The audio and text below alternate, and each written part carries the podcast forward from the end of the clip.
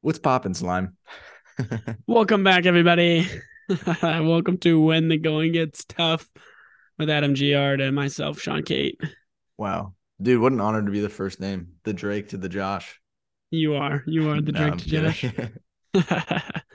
um, yeah, dude, welcome back, everybody. We're super super stoked, dude. I love doing these. I look forward to this. This is like something I don't like gloom over. I'm like, finally, we get to do another podcast. Oh my gosh, yeah. It's always, it's always like, yeah, it's not homework at all. no, It's like, a, it's like a fun workout. It's like the workout that you look forward to. yes, yes. I don't know what workout I look forward to the most. I'll go down like a rabbit hole. It doesn't matter. Back, I do. It's back. Okay, I know what I'd like the most. But uh yeah, so today Sean and I are just gonna do like a quick little autobiography, if I dare say.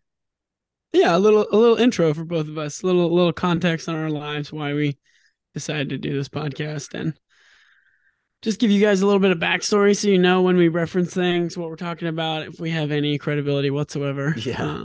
Uh, Our experience to an extent.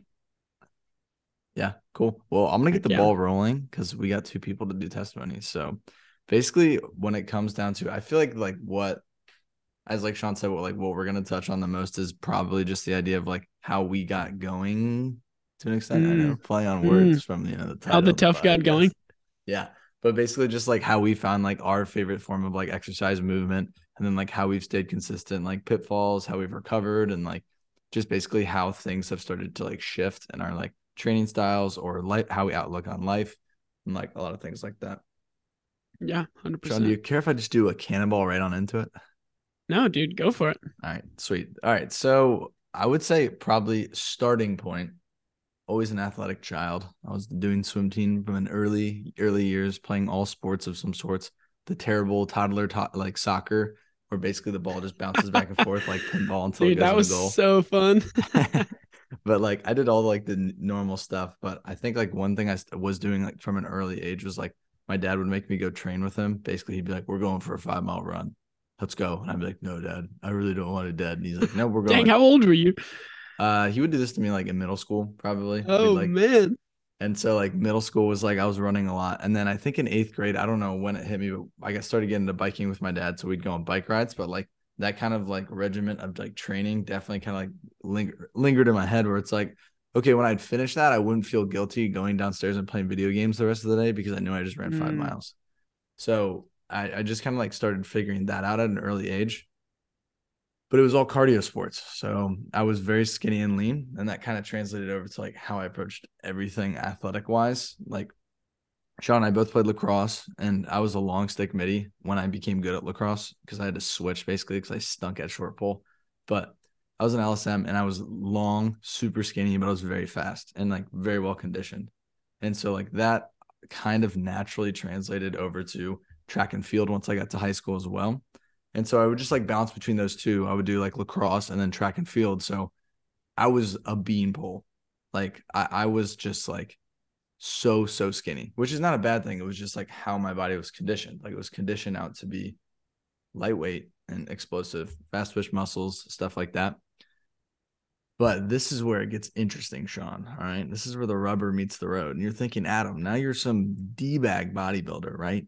I'm kidding. I'm not a bodybuilder, but I definitely do like more like strength training now. Like that's my preferred type style of training. And a lot of this like switched when I was a freshman in my sophomore year. I was doing lacrosse workouts, which were quote unquote mandatory. Basically, meaning if you want a chance of making the team, you better show up to these so you get your Yeah. face familiar. We see your effort and stuff like that. And like, I hated them, dude. I would show up and I was so weak. I was so weak. I was so insecure. And I was like, this is the worst. Nobody wanted to be my lifting partner. So I'd show up and I'd be like, who wants to be like my partner? And everybody like, okay, like sure, I'll volunteer to be Adam's like lifting buddy. But uh like picked last on the dodgeball team. yeah, team. literally that's how it was. So like uh yeah, but it kind of sucked. It was like a big bummer for sure. But like I just remember like going through those workouts, like being super sore and just like because I was uncomfortable the whole time, I just like immediately correlated like working out and lifting with this stinks. It's not for me. It's just Mm. I'm just not meant for it. Like I'm a small, skinny guy. Like I'm just not meant for it. Then Yeah. like day we're doing squats, I just remember I like would not commit to a full range of motion. I would just like do a pulse and just stand up. And like my JV coach came up to me and goes, Adam, if there's one thing I want you to work on, I was like, I want you to get comfortable being uncomfortable. Most classic quote ever.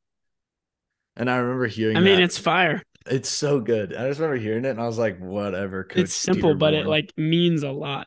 yes, and it totally did because it was like they like he didn't call me out, but he did call me out. He's like, you're clearly. Like you're clearly quitting because you just don't like it, rather than You were quitting scared. because you're not capable. Exactly. So it's just like Yeah. fear controlling me in that area. So you'd think, wow, Adam heard that, flipped a switch, and was like, dude, I'm going heavy in the weights. You know, I'm getting uncomfortable. No, I avoided workouts until basically the season started, and then I went back to workouts. So like after that workout, I don't think I showed up for the rest of the season. And I proceeded to do like my running and other stuff with track and field. Fastest mile time, but as I said, avoided all strength training. Did lacrosse, yeah, yeah, yeah.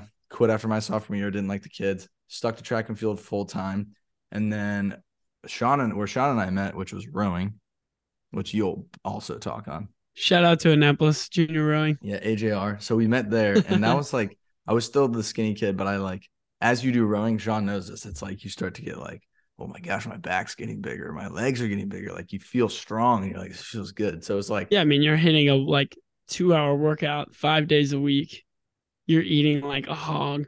yeah, dude, I mean- you're going, you're going to uh whatever that burger Yeah. place was before it burned down. Yeah, you. uh, what was that called? I don't know. I'm trying to think now. Yeah, that was crazy. Cheeseburger, cheeseburger. Yes, Yeah, it was the only time I ever went, and then it burnt down like a week. that later. was the only time I think I've ever been was after Yeah. rowing practice. Yeah, that's so funny. But yeah, so like that happened. I basically got tricked into like lifting because I didn't know it was like a lot of strength training, but it was. And that was Yeah. great because that's where I got the bug. Like I met Sean. Yeah, yeah, yeah, whatever. You know, that's kind of important. But besides that, I like got the bug and I started, I was doing track and field full time, but then I started going to the gym, like the local gym, and just doing classic like high school lifting things. Bicep curls, straight to bench press, straight to like two squats to like you're just bouncing around like a, you don't know what you're doing. You're just So trying to you're- lift heavy weight. Exactly, but you're enjoying it because you're like, this is cool. You know, I feel good. I like, like how this makes me feel. I can see a couple veins in my forearms, bro. Like you just like you feel good. So I was doing that, and then like slowly over time, I just started being like, huh, maybe I should like take this more seriously and like listening to the guys that would give me advice in the gym, like the old elders, like the super jack construction guys. It's like those guys would give you advice. Man, that was take it. some gym you were at. It was sick. There's a guy named Kevin. I always wanted to like run into Kevin again because he would always be like, he's like, he'd always like should tell me what he was doing. He was so jacked. Then he'd like, dude, you got to eat some peanut butter cups, man. He's like, you're so skinny, man. You got some, you need to put some fat on your bones, bro. So he'd like always tell me what to do. But yeah, so like I basically just like kept taking that advice and just like started to get on a split where you're like, okay, I'll do push day, pull day, leg, shoulders. And then like finally got into routine. I was like, this is what I do now. I was like, Hmm. my senior year in the fall, I didn't do a sport for the first time. I was wide open all fall, and I was like, I'm going to the gym every day. So that's where like really I got hooked. And I was like, Because you only did rowing junior year, right? Yeah, exactly. In the fall, the fall seasons throughout high school was where I switched sports every year. I did like unified tennis, cross country, then rowing. And then my senior year, I was like, I don't want to do a sport. I was like, I just want to lift. I want to like focus on getting stronger. So that's what I did. And I, I made like all right progress. You make newbie gains. Basically, you're doing everything wrong, but you still put on muscle because it's a new thing for you.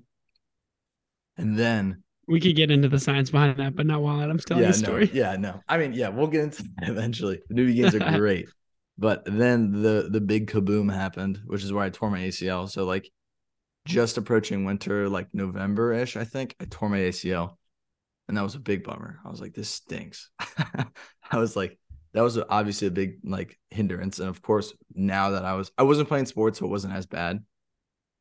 Actually, that's a lie. I was getting into winter track as it happened. So I was not playing sports because I tore my ACL, but I was getting super, super into lifting. Like I was very invested at that point. So Hmm. that hindrance was almost like it could have like I feel like swung me either way. I feel like it's like I could have been Yeah. like, I'm done. Like I'm just gonna take this as a sign, like and just been lazy and not gotten back into it. But I went the other side, which is like I got super obsessed with like my body and recovery and like everything like that. So I got super invested in the PT and like I think I was back to lifting upper body in the gym. I think two weeks after my surgery, maybe even less. Like I was like, I just remember when I stopped, I was like, I feel terrible. Like I, ca- I can't even imagine like my muscle atrophied away. Like I no longer had like a big shoulders. They like shrunk. One of my buddies said something. He's like, "Oh, dude, your neck looks super long because you have no more shoulders anymore, Adam." and I was like, dude, you're the worst. So like I got back in as fast as I could, but I think that's really where like the switch flipped. Like I got obsessed with working out, Mm. building muscle, being strong, and just like trying to be optimal. Because I wanted to be normal again, but I was like, I'm not just gonna be normal. I'm gonna be better than normal. I was like, I'm gonna come out of this surgery like legitimately stronger than I was going into it. Why did you think that?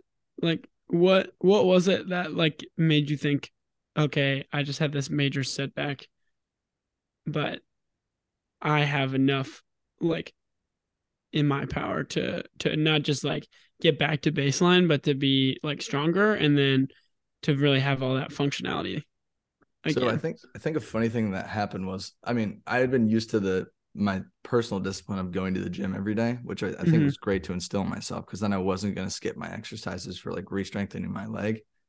Yeah. But then So you had that discipline already. exactly, so that was very helpful. But I think a big thing was I heard there's some parent who had torn their ACL, and I think they were like a soccer player or something in college, and they tore their ACL and basically like derailed their whole career. Mm, And I remember him talking to me and being like, "Yeah, you're never gonna be the same." He's like, "It's like sucks." He was just like super like non-encouraging and like, just defeated. yeah, it was defeated. And he like tried to push it onto me. I just remember that making me so mad. I was like, "Dude, you literally are not gonna be the one to tell me how I'm gonna recover." And I also never yeah. like clicked with him. Like I always felt like he was kind of like, like unintentionally rude to a lot of people. So he was he was like Mm. a parent. So I was like, but like I remember when he said that to me, I was like, in my head, I was like, "Dude, you're so wrong." I was like, "You're so wrong." I was like, "I'm going That's all back." you like, needed. That was the spark right literally, there. it was fuel. And I like forgot about this too. But yeah, so that was the fuel. And then my recovery went great. So like four months after the surgery, I was already running, which is like crazy fast recovery. Like Yeah. four to five months, I was running, like and I was loving it too. Like when you lose something and then you get it back, you realize how much you appreciate it. Oh my So gosh. like- yes. It was like imagine like not being able to walk barely to then like I was like running sprints again. I was like, dude, this is awesome. So Mm, that was great and all until da da dun. Wonder what happens next, Sean. I I, re- I retore my ACL, same exact one. five months, five months into Jeez. recovery. So I got tackled at a youth retreat during a water balloon fight. I wish it was cooler than it is, but it's not. It's about as lame as it gets. But I I'd literally run. I remember I ran five six miles the day the day before too. Yeah. Then I'd felt so good, and I was like, dude, I'm fast again. I was like, I'm getting fast again. And then some kid tackled me, tackled my leg, and I was just like, I just remember I felt the pop, and I opened my eyes. I was on the ground, and like the whole camp was around me. And They're like looking at me. They're like, "What is it's like what a up?" sandlot moment, dude. Yes, literally. They're like, "What's going on with him?" And I was like, and everybody knew I'd already torn my like was recovering from my first tear, and they were like, "Oh no, dude, you did it again." And I just told everybody I didn't because I didn't want the attention, but I Mm. did do it again. And then I got uh that was in May, so then I got my next surgery in June, I believe, which then segued to college. So when Sean and I were roommates at Liberty, so we met obviously during during rowing and became roommates. I had been going through the recovery. I was like still like in a full embrace, I think. Yeah. And like my scar was still pretty fresh. Like so I had to do PT in Lynchburg, which was amazing. Like the best. Where did you go?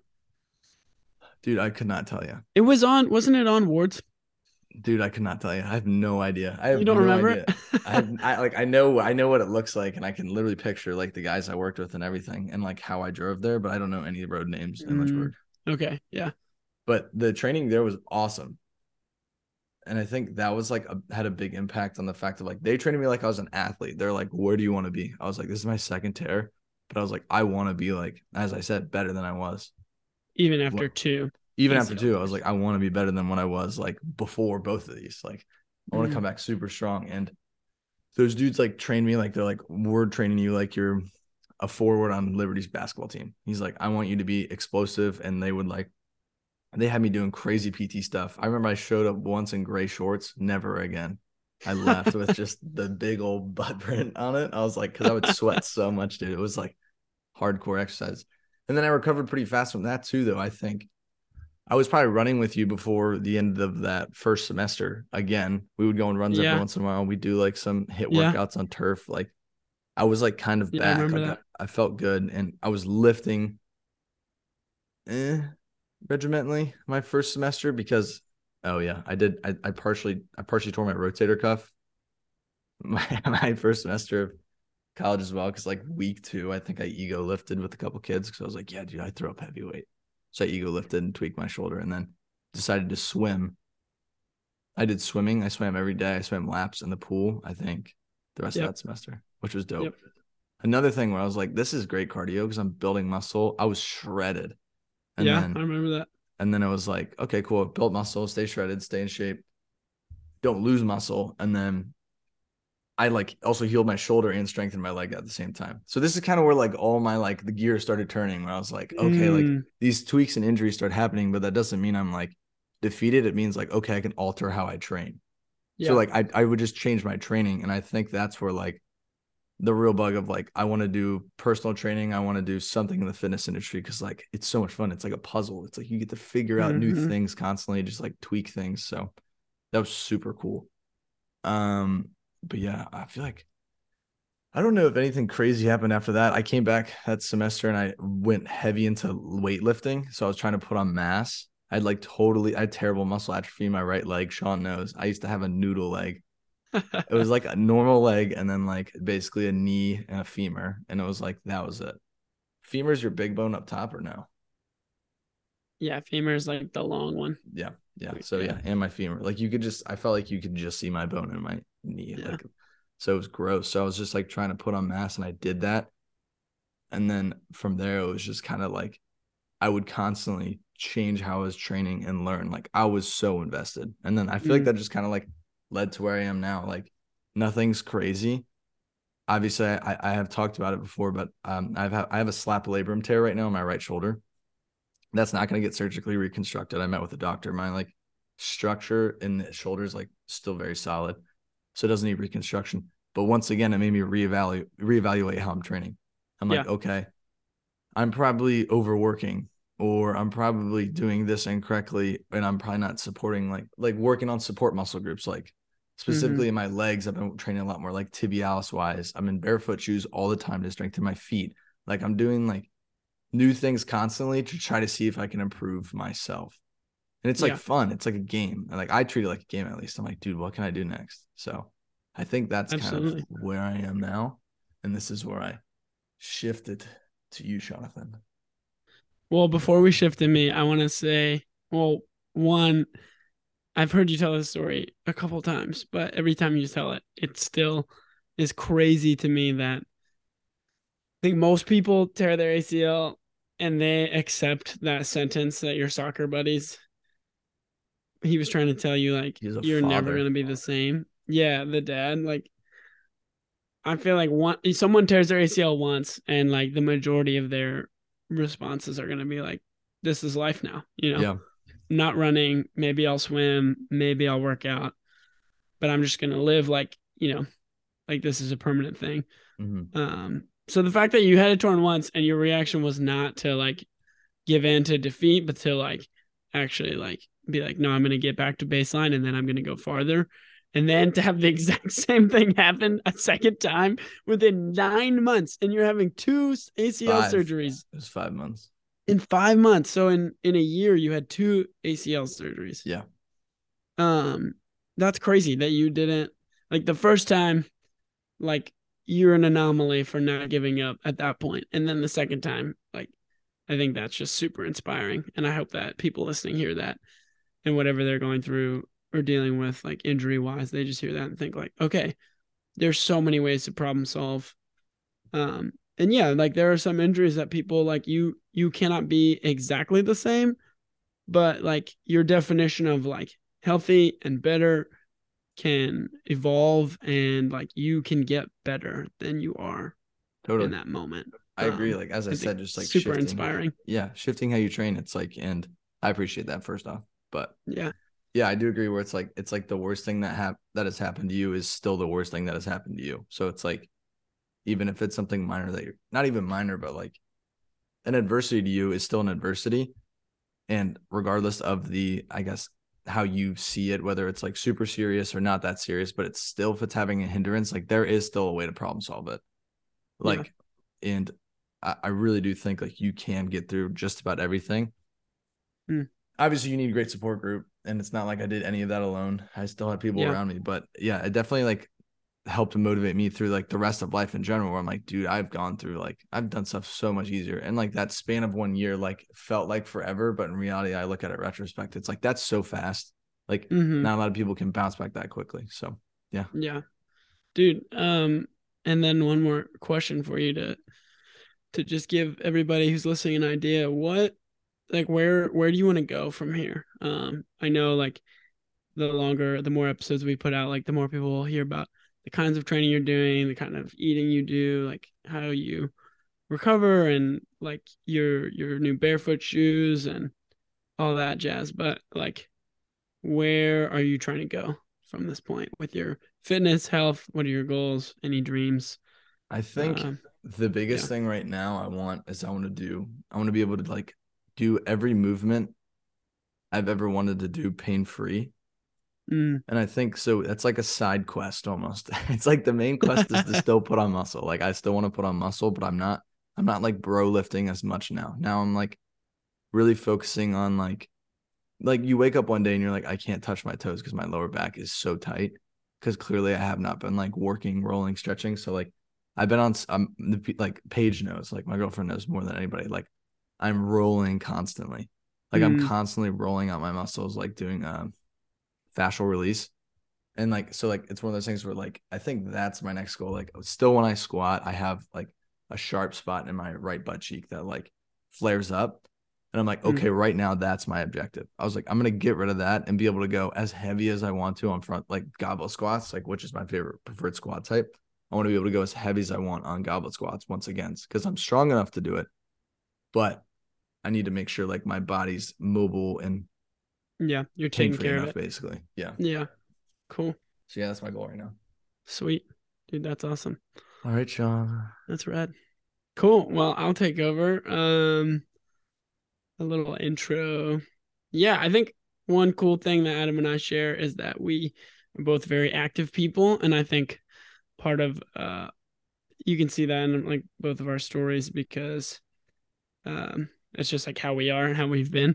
Mhm. And so maybe I think the one setback that that has for for those listening that maybe aren't as active is that it's like kind of hard to relate to that if that's just not who you are if you're not naturally a super active person um but we still want to like recognize like there's plenty of people out there who being active isn't the most natural thing but like kind of um just convey that it's like so worth it to like try and honestly hence the name of the podcast the hardest part is getting started um when the when the going gets tough you figure out how tough you really are um, Yeah. And there's, I think, I really think, like what you said, there's a movement or an activity out there for everybody.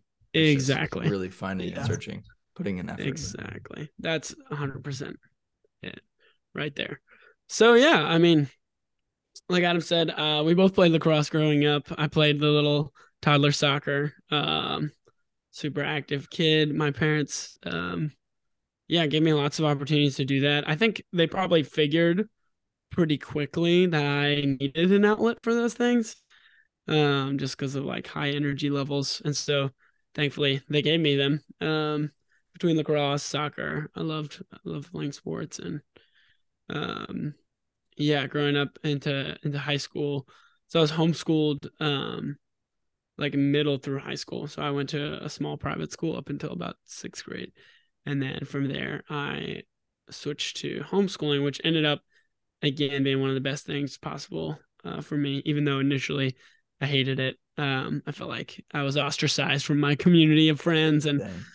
was like, man, I'm such a weirdo and like I hate explaining this to people and it's just like uncomfortable and yeah, so I I was forced to get comfortable with being uncomfortable as well uh through that. And then when I ran out of uh like I got too old to play lacrosse for like the the rec leagues because once you get to like what eighth grade, it's either like a travel team or like a high school team. Um, so I kind of opted out of the travel team lifestyle. I just I don't think I was honestly good enough to really enjoy that. Uh, would have just played the bench, but I yeah, lacrosse was fun, but I just never was like that good at it. I don't know, or at least I never felt like I was super good at it. I it was But- not my strongest suit either. I, I was good. I was athletic, but it was more like I played Yeah. long stick and I sucked at defense. I was just good at getting the ball. So it's like I had like a perk, but it wasn't like the game of lacrosse that I was good at. I felt like. Yeah, lacrosse is such a niche. I mean, it's not so much anymore, but I feel like when we were growing up, it was such a Maryland thing, Yes. which is where we're both from. It's But- very East Coast. yeah, but but yeah, so another like a random niche sport, rowing. Um, super cool though. I think it's definitely way more popular with colleges because a lot of colleges have rowing programs. It's like historically a collegiate sport. Um, but yeah, we had like tons of water access where we grew up. So like the Severn River lets out of the Chesapeake Bay. Uh, we were like, yeah, 10, 15 minutes from the Chesapeake Bay Bridge. Um, and so yeah, rowing. I had a friend, a friend's mom suggested that I try out for the rowing team because she thought I would be a good coxswain, which is like the very small, um, light person sitting in the very back of the boat, and they have like a headset and a speaker, and they call out the strokes and they like steer. But I went online and Googled rowers and was like, I want to be shredded and jacked like these guys.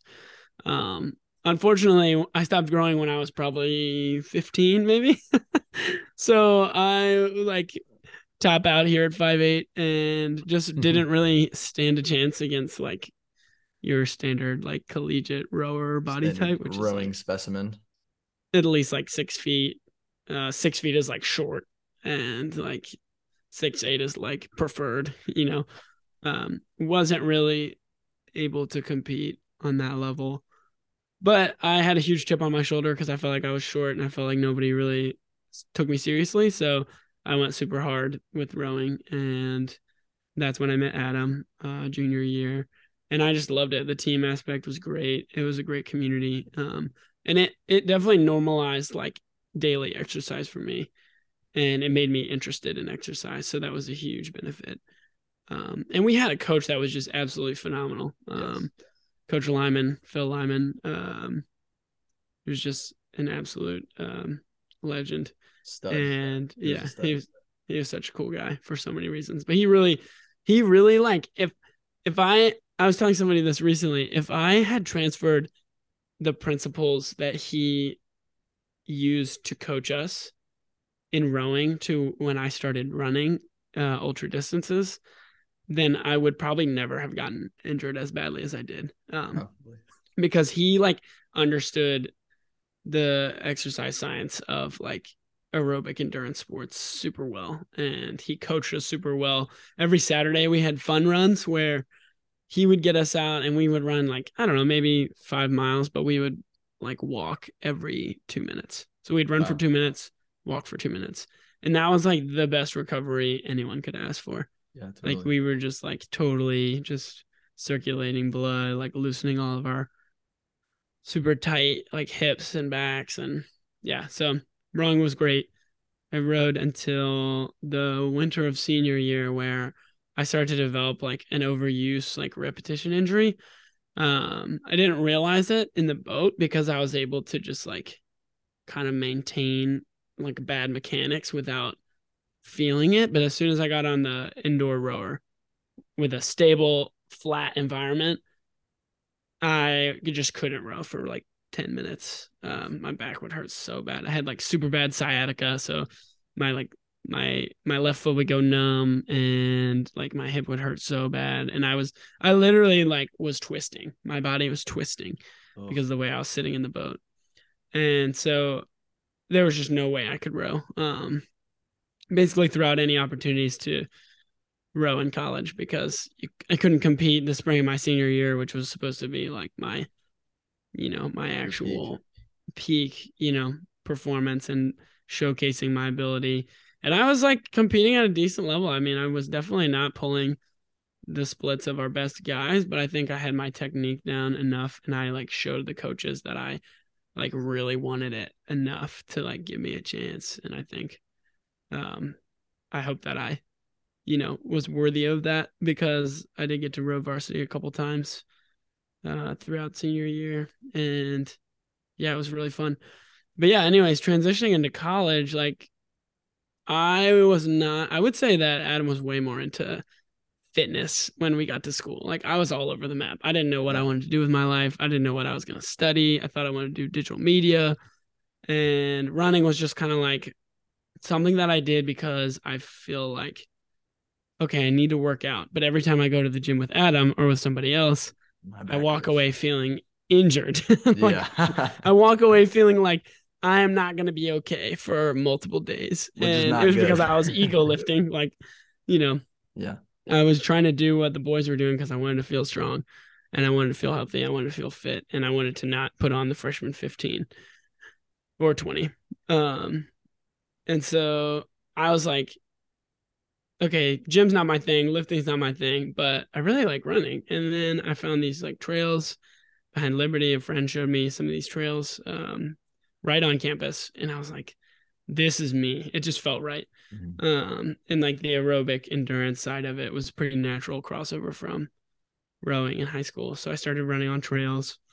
Really enjoyed that. Um, never took it super seriously. I just did it because it was like, yeah, this is my exercise. I try to exercise like multiple times a week and got some trail shoes. Really enjoyed wearing those, like getting out on soft surfaces. I like that way more than running on roads. And I never considered myself like a serious runner.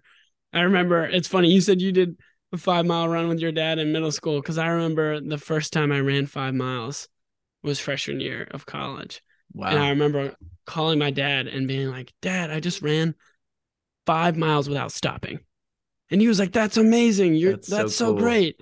And I was like, I, I was like, man, like that was the coolest feeling. Cause back then, like my idea of fitness was like, how far can I go without stopping? Right. Yeah. And I didn't understand what real endurance was. At that point, I just was like excited to be out there and like totally. breathing easily enough to like finish the workout. So yeah, I remember running that day. And then um yeah, so I kind of wavered in and out of like training with running in college. And then sophomore year, my friend told me about this race. He was like, Yeah, dude, it's insane. It's 31 miles. And I was like, What? Like, that's wild. And he was like, Dude, I did it. I didn't even really train. And I was like, That's crazy. I want to do it. And I remember seeing he had this shirt and it said Promised Land 50K. And it, said, it had like the Patagonia logo on the back. And it was like, just so cool to me. I was like, steez. Yeah, I was like, that is sick. So that was sophomore year. Uh, sophomore year was when COVID uh, broke March of 2020. That was when I was a sophomore. So there was no promised land that year. Mm. Um, and then going into junior year, that's when I started to run like almost every day. I think uh, just like a lot of things happening in my life, running became like therapy for me. And so it wasn't so much a physical thing as it was like I needed to get outside, I needed to be alone, and I needed to like have something like very physical every single day to like be okay. And so it wasn't necessarily the healthiest thing, but it definitely helped me cope with like a lot of things going on, really stressful in my life. And then I I remember I signed up for half marathon on trails. I did it. It was super hard, but it was really fun. It was over so quick. That's what I felt like. Dang. So I was like, man, like I can definitely do better than I just did. Like I really sold myself short. Um, and like I wanna I wanna do that again. And then I remember another friend, a brother of my my roommate at the time. I know he had done this ultra called Holiday Lake because I remember seeing him the day he got back from it the year before and being like, dude, how did you run 30 miles? And he was like, Yeah, you just do it. Keep going. And so I called him and I was like, Hey Al, um, I'm thinking about signing up for Holiday Lake, but it's only like three or four weeks away. Do you think I should do it? And he was like, Yeah, totally. How much have you trained? And I was like, um, I mean, not a lot, but like I've been running a decent amount. And he was like, Yeah, man, you'll be good. Just get just get some good training in like the next couple weeks and like you'll be fine. And um so I was like, Yeah, okay, like what's the worst thing that could happen? And he was like, Well, you know, when I did it last year, it turns out I found out I had like fractures in my feet afterwards. So like that's the worst thing that could happen. But you'll be fine. If you train at all, you'll be great. And I was like, okay. So what's the worst that could happen? I could break both my feet. Um and then I was like, that's not gonna happen. So yeah, so I went on. I found some kids who I knew were doing it. My friend Will and my friend Logan, and I was like, "Hey, like, can we get out on the on the course?" And they were like, "Yeah." So we did a 20 mile run on the course. That was my longest run to date. And I was like, "I think, like, I think I can do this. You know, I think I can do this." And I was I was actually in a class at Liberty called it was um it was a PE class. It was a elective. It was running class. And turns out the professor of the running class is known none other than David Horton, who's like a ultra running legend, um, easily like the most accomplished runner I've ever met, um, and like arguably the grandfather of ultra running on the East Coast. At least like he started a lot of races that have gotten a lot of people into ultra running, and he has inspired an like untold number of of um, I mean pro athletes um, at this point. So just a legend. And also at the time I just thought he was kind of a mean mean old guy because I would go into his class and me being like egotistical would be like, I can do I can run Holiday Lake. And he was like, I don't think you'll even finish. And I'm like, Yeah, well, I bet you I'll do under five hours. And he was like, There's no way you go under five hours. So I make a bet with the David Horton that I will go under five hours in my first 50k and he bet his like Patagonia jacket on it that I wouldn't. so like he knew I was not gonna be able to do it, but I believed in myself. So we get out there and it is the worst weather in course history. Uh, it was like this huge ice storm in 2021 over Valentine's Day weekend where we could hardly get to the start of the race. It was crazy. Um, and I ran like five and a half hours I had no idea what I was doing. I only drank water. I didn't take any electrolytes. I didn't hardly. I probably took like two or three goos that were disgusting. I ate some pickles. He saw me because it's a looped course, so there's two loops. And Horton saw me at the end of my first loop, and like the look on his face, I just knew like I had messed up, and like he knew something I didn't know. and I was like, "Oh God!" Like I have to do everything I just did again and it was a disaster. I was wearing like road shoes, and the trail was covered in ice and mud. Mm. Uh, I did not have the right gear. I didn't have the right jacket. I didn't have the right gloves. I was just. It was like 34 degrees and just pouring down rain. Uh, it was the coldest I've ever been. I had like severe hypothermia. When I finished, I laid down on the ground. I don't really remember this, but there's a picture of me laying in a chair, like in a metal chair, like I'm falling out of. And then I remember laying on the ground, and I remember these two older ladies coming in, being like, "Hey, are you are you are you okay?" Like, I was like, "Yeah, I'm just gonna rest for a minute." And they were like, "You can't rest here," and I was like, "I ah, I just need to lay down." And they were like, "You're not not here. Like, you're not laying down outside no. in the rain." So they picked me up and they like put me around their shoulders and kind of carried me into this cabin and put this like huge thermal blanket on me and like started feeding me some coffee and and I started to come back to life. And I was like, man, I know I can do better than what I just did. Yeah, like immediately, I was like, that was the worst experience of my, of like one of the worst experiences of my life today, and I want to do it again because I know I can do better than Dude, I just did. something did. more classic than just a cup of coffee and Sean being like, yes, I can do something more. Just yeah. an absolute realization as soon as the coffee yeah. hits your lips. Dude, it was it was crazy. And then after that, I ran seven more ultras in 2021. um, which is crazy because I don't think many people do like, you know, three or four or even five marathons in a year. Uh, I had never run a marathon. I just went from a half on trails to a 50k, and then I did another 50k, and then I did a 42 miler and a 50 miler and another 50k and another 50k and then 100k in my first year of running. So, needless to say, I went like overboard and a half on ultra running. I was like, this is my thing. I love it. I was having a blast, but I was also overtraining all the time.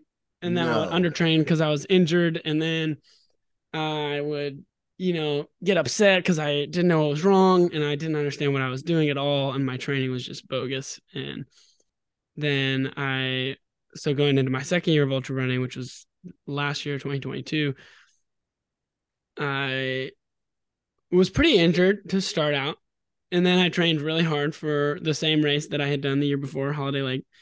Ran as fast as I could, ended up finishing fourth. And I remember trying to recover from that race and going for a run shortly after and not being able to run three miles without being in like severe pain. So I had Same- just run same injury from uh, rowing. You know, yes, that's the thing is like I had never fully dealt with my asymmetry that I got during that senior year of rowing. And five, six years later, it was still plaguing me. So it's crazy that that could have been dormant for like three years. I didn't notice it because I wasn't training super hard. I wasn't Yeah. really exercising that much at all. And then all of a sudden, it's like, oh my gosh, I can't hardly run um, Yeah. at all. So yeah so okay it's like all right something needs to change. Um finished out senior year of college going into the summer. Um i'm working construction. I go on a trip to colorado and i watch some of like the best ultra runners in the world right now compete at Hardrock uh 100 miler. And i was like i'm fired up. Like kind of like Adam's like I'm gonna I'm gonna overcome this. Like I'm Yeah. fired up um and ended up like before then I was I was doing things I was starting to figure out like I need to like I need to do things differently I need to train differently I need to recover better I need to like sleep more I need to stretch more I need to do more mobility work. And then I went to Hardrock I ran a lot of the course with two buddies the week before I ran like 60 miles on the course and then uh, watched the race and I came home and I was like, okay, like I'm like I'm doing this. Um, and then that's when I met um, my friend Jacob, who ended up coaching me through a lot of last year, and just with working with him, changing my diet, changing my training style, and um, changing my approach to a lot of races, I've had like more success than ever, uh, and just like my personal standard of success has changed a little bit, but I still won two races and got fifth place at a hundred miler, finished my first hundred miler, and then um, yeah, I got sixth place at a hundred k. Uh, that's um, that's pretty difficult. So That's so nuts. yeah, man, I I am like I'm evolving too, like not in the exact same way as Adam, but like endurance is definitely my thing. I'm trying to figure out how I can do endurance in a sustainable way. trying to figure out how to eat right, trying to figure out how to recover adequately, but then also like yeah, get that like stimulate that just like strong aerobic endurance. Um but then also like recognizing that you know being a fast runner doesn't mean you're a healthy person, you know Yeah. and being being a strong ultra runner and having like a successful career means that you like spend less of it injured than you spend you know healthy it's Yeah. like a successful career is not 70% injured 30% healthy like for me a successful career is like 99% healthy you know uh Yeah. and like minimally injured so yeah from here i think my goal is just to like keep problem solving kind of like adam um and just find like the most sustainable way to to train and to try to get as fast as i can as strong as i can without compromising like my actual health because at the end of the day like ultra running is super fun and i love it and it's like a passion and racing makes it all like worth it but um it's not more important than like a lot of other things in life and just like being like a whole human Totally. so yeah That's that's, super cool. Yeah, one thing I had I had noted like far further back. I had brought it up before. I can't remember what I what word or description I used uh, as like a reoccurring theme throughout your story, but like basically the one thing I always noticed and I've always known about you, like since the day I met you, is it's like like the same thing when the lady was like, Yeah, you're gonna be a coxswain. You're like, No, I'm not an idiot. You're like you didn't call her that, obviously. But you're like, it's like that that like the stubbornness. It's like the good stubbornness stubbornness. Like you've always had that. But like everything I've ever seen you do, it's always like, yeah, okay. You say nah, it's not gonna happen. Like when your coach, like your coach challenge you, your teacher challenge you, it's like, yeah, okay, sure, dude. Maybe in your eyes, but I'm gonna go. It's yeah like that, like little, like that chip on your shoulder, like that.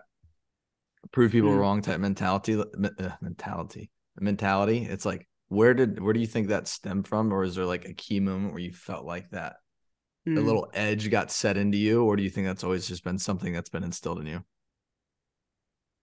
Dude, that's a great question. I think um yeah, I think I don't know. I've always felt like like I don't quite fit in to any particular group or place that I've been. Uh there definitely been moments where I felt like I belonged, but then always just like kind of a nagging question of like do I really fit in? And I think I used to I used to hate that. I used to want to fit in so bad. And then I realized like when I was getting to the end of college, like the last thing I want to do is be like everybody else.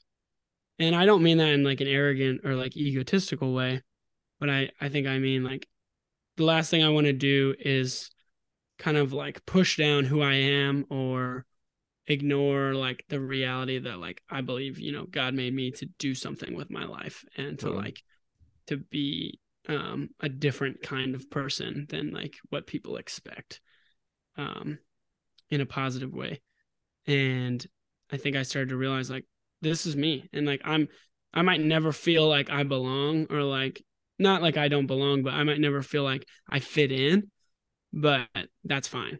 I don't care anymore. Um and i really i really if we're being like really honest like i started running because i was insecure. Like i felt like i needed to to do something you know to be healthy to be strong. I Mhm. didn't want to be just like a lazy bum and i wasn't sure if i had the work ethic. Like i really was like never comfortable and confident to say like i can do hard things. Even after i had run 60 miles through the middle of the night i was still asking myself like do i really have what it takes? Like can i really finish what i start? I just that question just like plagues me and i think i'm still dealing with that insecurity now. It's like it plays out in different areas of my life but running is just an avenue for me to kind of express who I am and also like test like yeah do I can I do what I say I'm going to do? And like can I finish what I start? But then it's not just like oh can I finish this race or can I win this race? It's like can I run like the long race? Like can I do life well? Um Yeah. but yeah I think I mean insecurity definitely kind of pushed me to want to do something that extreme because I I had a that big of a doubt. Like I my doubts about myself were so deep that I needed to run, you know, a hundred miles to prove to myself that I could do something hard. Yeah. Um, which is ridiculous. Like most people don't even need to run like a marathon to prove themselves they can do something hard. So that's like a personal problem. But at the same time, it is like it is driving me to experience these things that I wouldn't do otherwise. So I'm kind of like I'm kind of grateful for it. I see it as like it's like a weakness or like a flaw almost, but it's something that like if I take the right attitude and I um take like a wise approach and like a, a strategic approach to it, I can actually use it as a strength. So Yeah. yeah. That's super cool. I mean, when you, when you said that, it kind of made me think of something else too, where it was like a lot of times, like you said, you were like, oh, I don't know if I can do hard things, but like, I don't think that's ever something I noticed. Like, I'm also like competitive and I also like question myself in the exact same way. And we both did rowing. I felt like we were definitely like, especially JV, like I always bring up like the ergo competition where we were like, did our first stupid 5K on the our stupid our first erg. 5k in the ergs it's like sean and i were the two guys like literally like the the ladies came up to us when we first started pulling and they're like by the way the pace you're holding Coach is really Melissa. is yeah they're like the pace you're holding is really great but it's not sustainable for the 5k and i was like yeah okay maybe for you dude Adam like, looked at my splits and he was like, "Yeah, right." And I looked at him, I was like, "I gotta keep up." We're we're right next to each other, and it's one of those things where it's like funny because it's like in reality, I think, okay, in that moment, we probably could have worked harder, but we were working Yeah. very hard, and okay, yeah, we finished first and second, but somebody could have been working harder and finished Yeah, in a lower placement than we did, and I think Yeah. that's like that's the thing. It's like because you're not placing high or you're like not ranking say better than other people in a category doesn't mean you're not capable of hard things. So yeah, it's like everybody's gonna be at a different stage at a has a Mm. disadvantage in a certain extent. So I think Yeah. that's like what's important. And another thing that used to like block me from, I was like, I stink at this because like when we do bench press, dude, I'm like always in last place. And that's still how I am. Like I'm very bad at bench press. But it was like I let that define me. And I was like, dude, I'm not Mm. because of that, I just can't work hard when it comes to weights. And I'm like not good at this. But in Yeah. reality, it's like, no, dude, I might have to work double as hard or whatever, or like I'm still working hard, but I, I lost my train of thought there. But like basically what I'm saying is like, you can, you're capable of hard things even if your placement doesn't go to a Yeah. status of where you're satisfied. Yeah. Yeah. I mean, that plays into like a lot of what we talked about with like ego lifting and like, I mean, the dangers of that because like there is a, there's a level of like, okay, if you're a competitive athlete, like these are the standards, right? Like these are the times that you need to run to qualify for an Olympic marathon. Like these are the weights you need to lift to be like a competitive, you know, weightlifter, like um power lifter, like whatever it is. But then when we're talking about like life and health and longevity, that comparison just like kills. It kills your Mhm. motivation, it kills your confidence, and it doesn't do anything for you or the other person, right? Like there, I don't get anything out of looking at somebody and being like, man, they're so much faster than me. I feel like crap. Like Totally. I'll never get there. It's like what don't worry about what he's doing. I mean, yeah, like learn from learn from his like technique, learn from his training strategy, like those kinds of things, but don't like walk away and just focus so much time on the times other people are putting up or the weights they're moving. Because yeah, like you said, it's like everybody is moving from a relative baseline and what's important is that like you commit to it, you do what you say you're going to do and you do your best on the day I agree. you know because like Exactly. like it was like your coach like when you give it your all i mean that's what i've come to determine as like okay my success there's like different things it's like in a race if i finish a race and i'm like i gave that my all i feel so satisfied i mean i could come in like 50th 100th 200th place and i gave that my absolute best and there's no i could not have even given another ounce then i feel like yeah like i did my best you know Totally. and that's a good feeling and that's like to me that's winning for me I, agree. Uh, and it's even more fun when you do beat everybody else but like that's not a guarantee it's never a guarantee um Yeah. but then there's like those races that i've done where i'm like i didn't give that everything and it didn't matter that i won like i, I didn't give it everything and i kind of feel like man i shortchanged myself there um but yeah just getting comfortable with that level yeah, I just like- I just wanted to say that because I don't want like people to think like that's a barrier of entry. yeah for sure It's not at all. It's like go in and do you, get the task done, and that's like the Yeah. most important thing. Like I posted Yeah. something on my YouTube the other day, and it was like, literally, it was like a progress picture thing for my YouTube shorts that I've been making, and it was literally just like keep showing up. Like that's Yeah. all that matters. Just keep showing up. Yep. And eventually, you will hit a successful completion, satisfaction in your own mind, your own way. It's like it's Yeah. a battle between yourself, basically. yeah and that yeah that's that's kind of the point i'm i was trying to make is like for everybody like leaving it all out there looks different you know Totally. and that's it's taken into consideration like all the factors in your life. Do you have kids? Are you sleeping well? Is your job really stressful? Um but like i think what what i struggled with and what like a lot of people struggle with especially with injuries and setbacks is like am i worth the amount of effort that it takes to like get back or to even get healthy in the first place? And the answer is always yes. Like Yeah.